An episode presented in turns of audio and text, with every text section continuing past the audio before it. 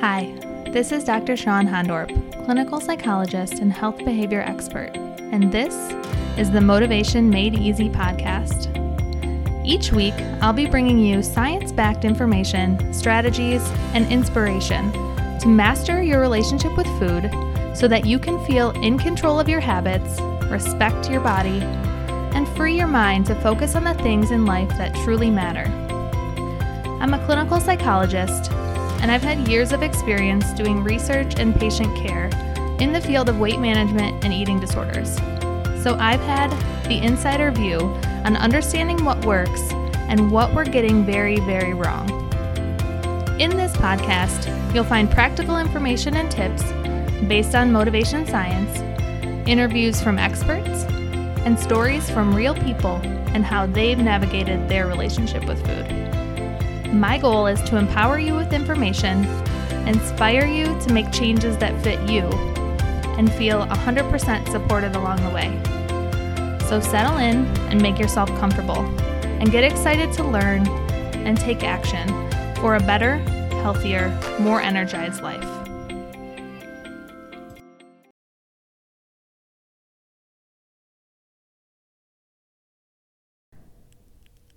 Hey everyone, Dr. Hondorp here, back with this episode about why you need more accountability, but not the type that you think. So, we're going to dive into all about accountability. And I'm curious when you read the title, You Need More Accountability, what came up for you? Were you kind of like, heck yes, I do. I know I do. Or did it make you cringe or sort of be annoyed with me. If the latter is true, nice work for hitting play on this episode anyway. That shows willingness to experience discomfort and not to avoid a feeling that we don't like. So, whether or not accountability sounds like something you can't wait to get more of or kind of makes you annoyed, this episode is for you. So, we're going to talk about why the right type of compassionate accountability is so key to moving towards any goal or thing that matters to us. How our ideas about this sort of rugged individualism can harm our ability to make progress towards what matters, and how to increase accountability in effective ways so that you don't waste any more time or money on ineffective time wasting tools. So, in terms of our big important goals, I'd like you to think about the things that you've accomplished in your life. So, maybe it's your education, or maybe it's related to parenting or your career. I want you to think about some of the things that helped you excel and meet those goals. So sometimes when I talk to people about developing autonomous motivation or intrinsic motivation, they get this idea that intrinsic motivation is the best type, it's the most ideal. So we have to always, or they should always want to do the behavior that they're trying to increase, always feel great about it. Kind of this idea like if you work hard enough on your mindset, you'll get to this point where you'll naturally wake up every day wanting to exercise, wanting to eat nourishing foods, and while we're at it, wanting to do all the other things you need to do in your day, like working, caring for the kids, cleaning, laundry, dishes. You'll do all these things effortlessly, feel great, and hey, look, you know, you have this optimal, motivated, intrinsic life. And while I truly believe it's very possible to get to a much more flexible, confident relationship to food, your body, your emotions.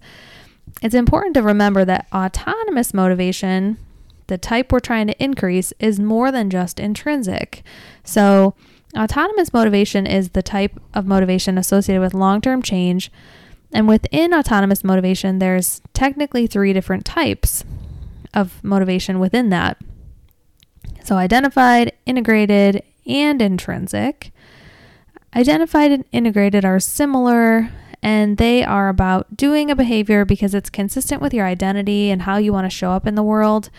Intrinsic is the one where you get inherent satisfaction out of the behavior itself. So you enjoy it because it's enjoyable or challenging or interesting or something about it you like and you would do regardless of whether it got you some other thing, other outcome.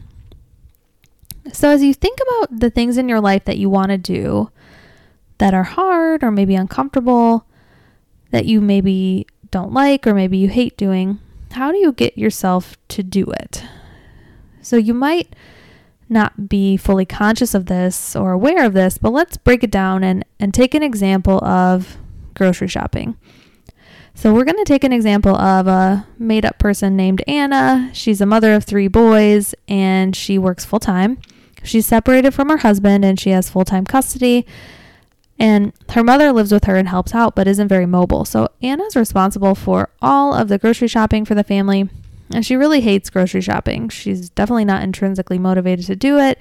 She's tired at the end of her day, understandably, and she shops one to two times a week and cooks. But frankly, doing these things is the last thing she wants to do. But she does do it on a regular basis. So whether she's aware of it or not, she often we often aren't like fully conscious of this, but she in this example, her strong value of cooking at home for her family is driving that behavior. And so this is, let's say, let's, you know, that's the way her mother raised her. It's very congruent with her identity to make this happen. And that's kind of a, a value or belief operating under the surface. So this idea is if we were truly intrinsically motivated for all behaviors consistent with our values, then maybe we wouldn't need accountability. But the reality is, if you value growth and pursuing meaning in your life, and I'm not just talking about eating and exercise, certainly here, I'm talking about more broader meaning. You're not going to be intrinsically motivated to do everything you want to do on a daily basis because growth is uncomfortable and pushing yourself out of your comfort zone is not natural. So we have to have accountability to do that. And so in terms of weight loss and how this applies to our relationship with food, if you buy into the BS messages that were fed by the media, like just follow this plan and you'll never feel hungry and you'll lose weight effortlessly and just life will be amazing, you can fall into this trap of believing that getting to this truly intrinsic place for eating or exercise or really anything in your life is like the goal. It's like we're going to just feel good and think positive and and just get there. Like we're working hard now, but we're going to just get there one day. When really getting to a more intrinsic, flexible place with eating and exercise is very possible. But the interesting thing about it is you kind of take this backdoor approach of getting out of diet mentality, shoulds, and shame. And you want to know what helps with getting out of diet mentality? Because it's hard to do in our society, is support and accountability. So, Support and accountability helps you to uncover things that you're ashamed about. Remind us that you're not alone in thinking about it this way, and it's common, and a new way of relating to our bodies and a new way of thinking about it is possible. So, support and accountability can also show us, help us to show up to the discomfort that we might or likely are avoiding when we, for example, eat when we're not hungry or we diet or over focus on diet or our body to invo- avoid uncomfortable emotions. So, this idea that I hear a lot, people very frustrated with themselves, like, why am I not more motivated to take care of myself? Um, this is probably a more complicated reason than we have time to get into today. I mean, especially for women, there's a ton of pressures, even back to our experience of Anna, and we'll talk about this in a moment. Like, this idea that she should just suck it up and do it. Um, you know, we have to kind of step back and look at our beliefs about what we think is reasonable to do and what how much we place on women. But that's a whole nother discussion, an important one. But I hear it all the time. Like people like Anna get frustrated with their, themselves. Like, why am I not more motivated to care for myself? When most outsiders can look at her life and see that she's got a heck of a lot going on. And while Anna might think she should do cardio and strength training, she has a hard time finding time for this, understandably, and hard time getting started um, because exercise causes pain for her. Because she hasn't been doing it a lot. And she also just, you know, is probably very tired, understandably. So, supportive, non judgmental accountability can be really helpful for moving towards behaviors we want to do but are very uncomfortable to do and for someone like Anna, she might know walking and strength training will eventually lead her to a goal of better, you know, mobility, reduced joint pain, and better well being. But this idea of like doing it in little bits here and there might not feel very meaningful and that's where support and accountability to, can come in and remind her no you doing it a little bit a couple times a week is definitely important and you don't have to do this overhaul you can but it can be really challenging to do and so you want to do it a little bit feel a little bit better feel a little bit more mobile which can maybe make her more in tune with her body maybe look at some other shifts that she can make because the idea of going on a walk or doing some strength training or something means dealing with the discomfort of having the thought, I don't want to do it, and why am I not more motivated?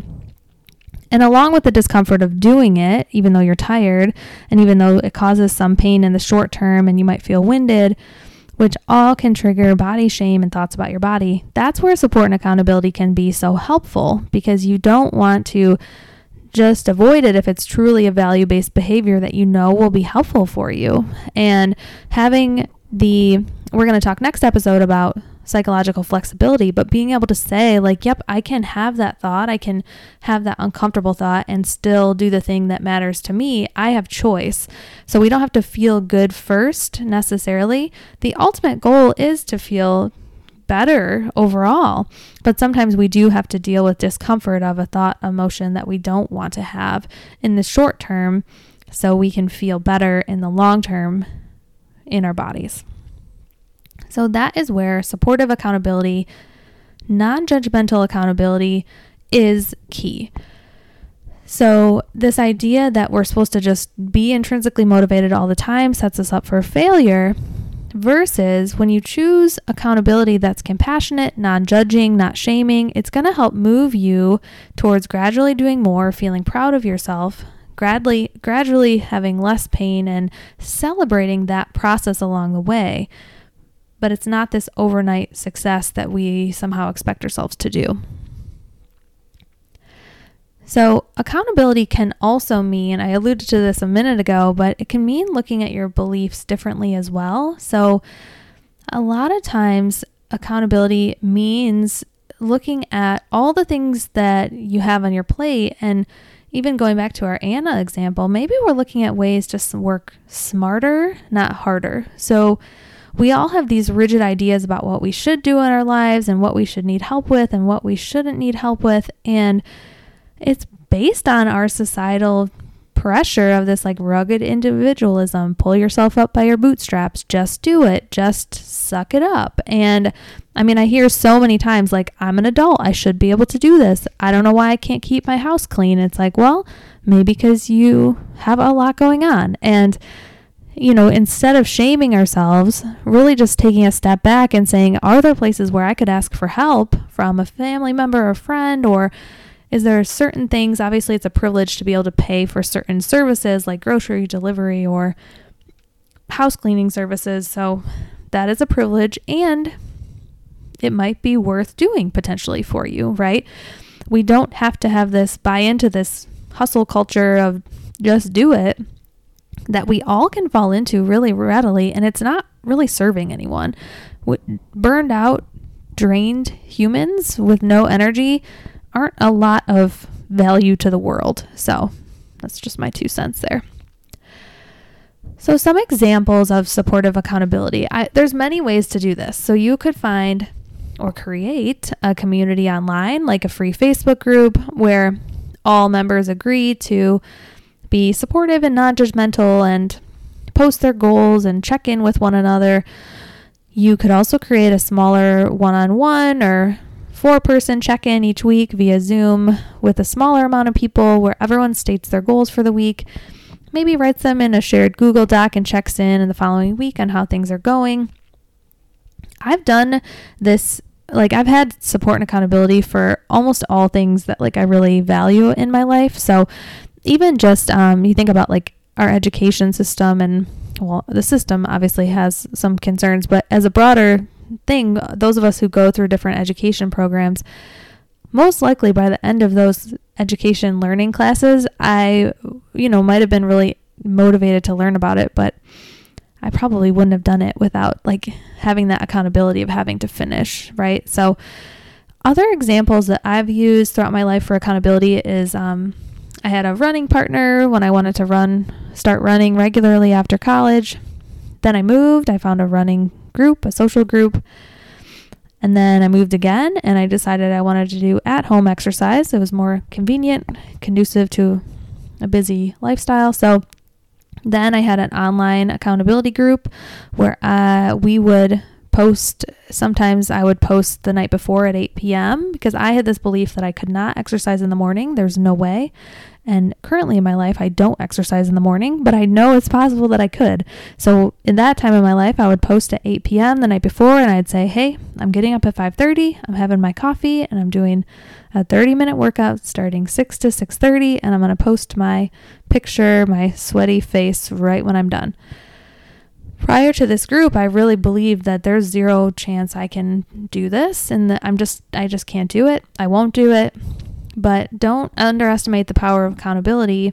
And now I have way more confidence in myself that I can exercise at home, which is helpful given that I work for myself and work at home. So it's not easy per se.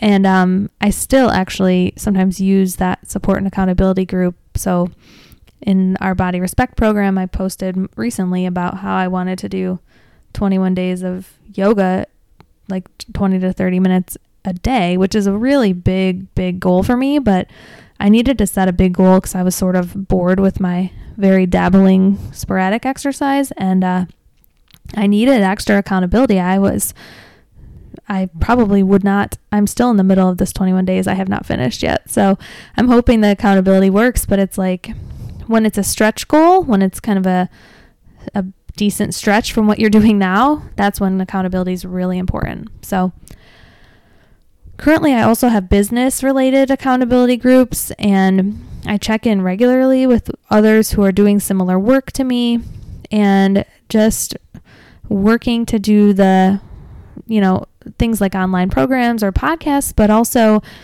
working to make a business more efficient and have a bigger impact without completely draining myself. That's I need help with that. And these groups push me beyond my comfort zone. They push me to think about things differently they believe me, they give me suggestions, I tell them what I plan to do, and then I make darn well sure that I do it because I said that I would. And it's not coming from a should based place, it's coming from this is important to me, I'm committing to it, but I do need some extra support staying accountable. So that is normal. So I hope this was helpful. And um, if, in terms of the main ways to get non shaming, helpful, supportive accountability, just to recap, you could join or create an online community. You could join the Body Respect program in the fall if you'd like. You can recruit your family members or friends. You only need one person who's going to show up consistently with you. So if it's not in your home, make a standing Zoom call, shared Google Doc. We've never been more comfortable with these things than we are now. So take advantage of it. Also, I didn't mention this before, but you could find a health professional to check in with. This could be, um, you know, a primary care physician or a professional like a coach or a therapist that you check in with more regularly. There's lots of options here. I recently made an appointment with my a chiropractor that I, I never was a chiropractor person, but I started getting into that after having, prior to having my second kiddo. And uh, she's definitely a support and accountability check in. How, how are you doing? What's, what's going on with your body? What can we do to make your body feel better? So, or look for another already established fitness or related community where you can feel seen, heard, and valued. And there's tremendous power in that. And um, I have heard good things about the community Joyn. This is a community that uh, talks about exercise for diverse bodies, J O Y N.com. So that's linked in the show notes. I have not checked it out myself yet, but I've heard good things. So if you find other good ones, let me know. Hope you found it helpful to hear about how to increase supportive, helpful, non judgmental, compassionate accountability. So, let me know one step you're going to do to increase your support and accountability uh, system immediately. Once you do, send me a direct message on Instagram or tag me at Psychology of Wellness, or you can leave a review on the podcast, and who knows, I might read it prior to another episode. So, thanks so much. Have a wonderful day, and talk to you soon. Thank you for tuning in today. Your time is valuable, and it means so much to me that you're here. Despite the title of this podcast, many of our topics are not always easy. Change is hard, and let's face it, life and truly looking inward at ourselves can be uncomfortable.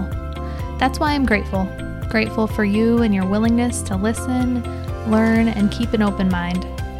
I invite you to learn more by going to drshawnhondorp.com or finding me on Instagram at psychology.of.wellness. If you're enjoying this podcast, it would be amazing if you could give it a review so more people can find it.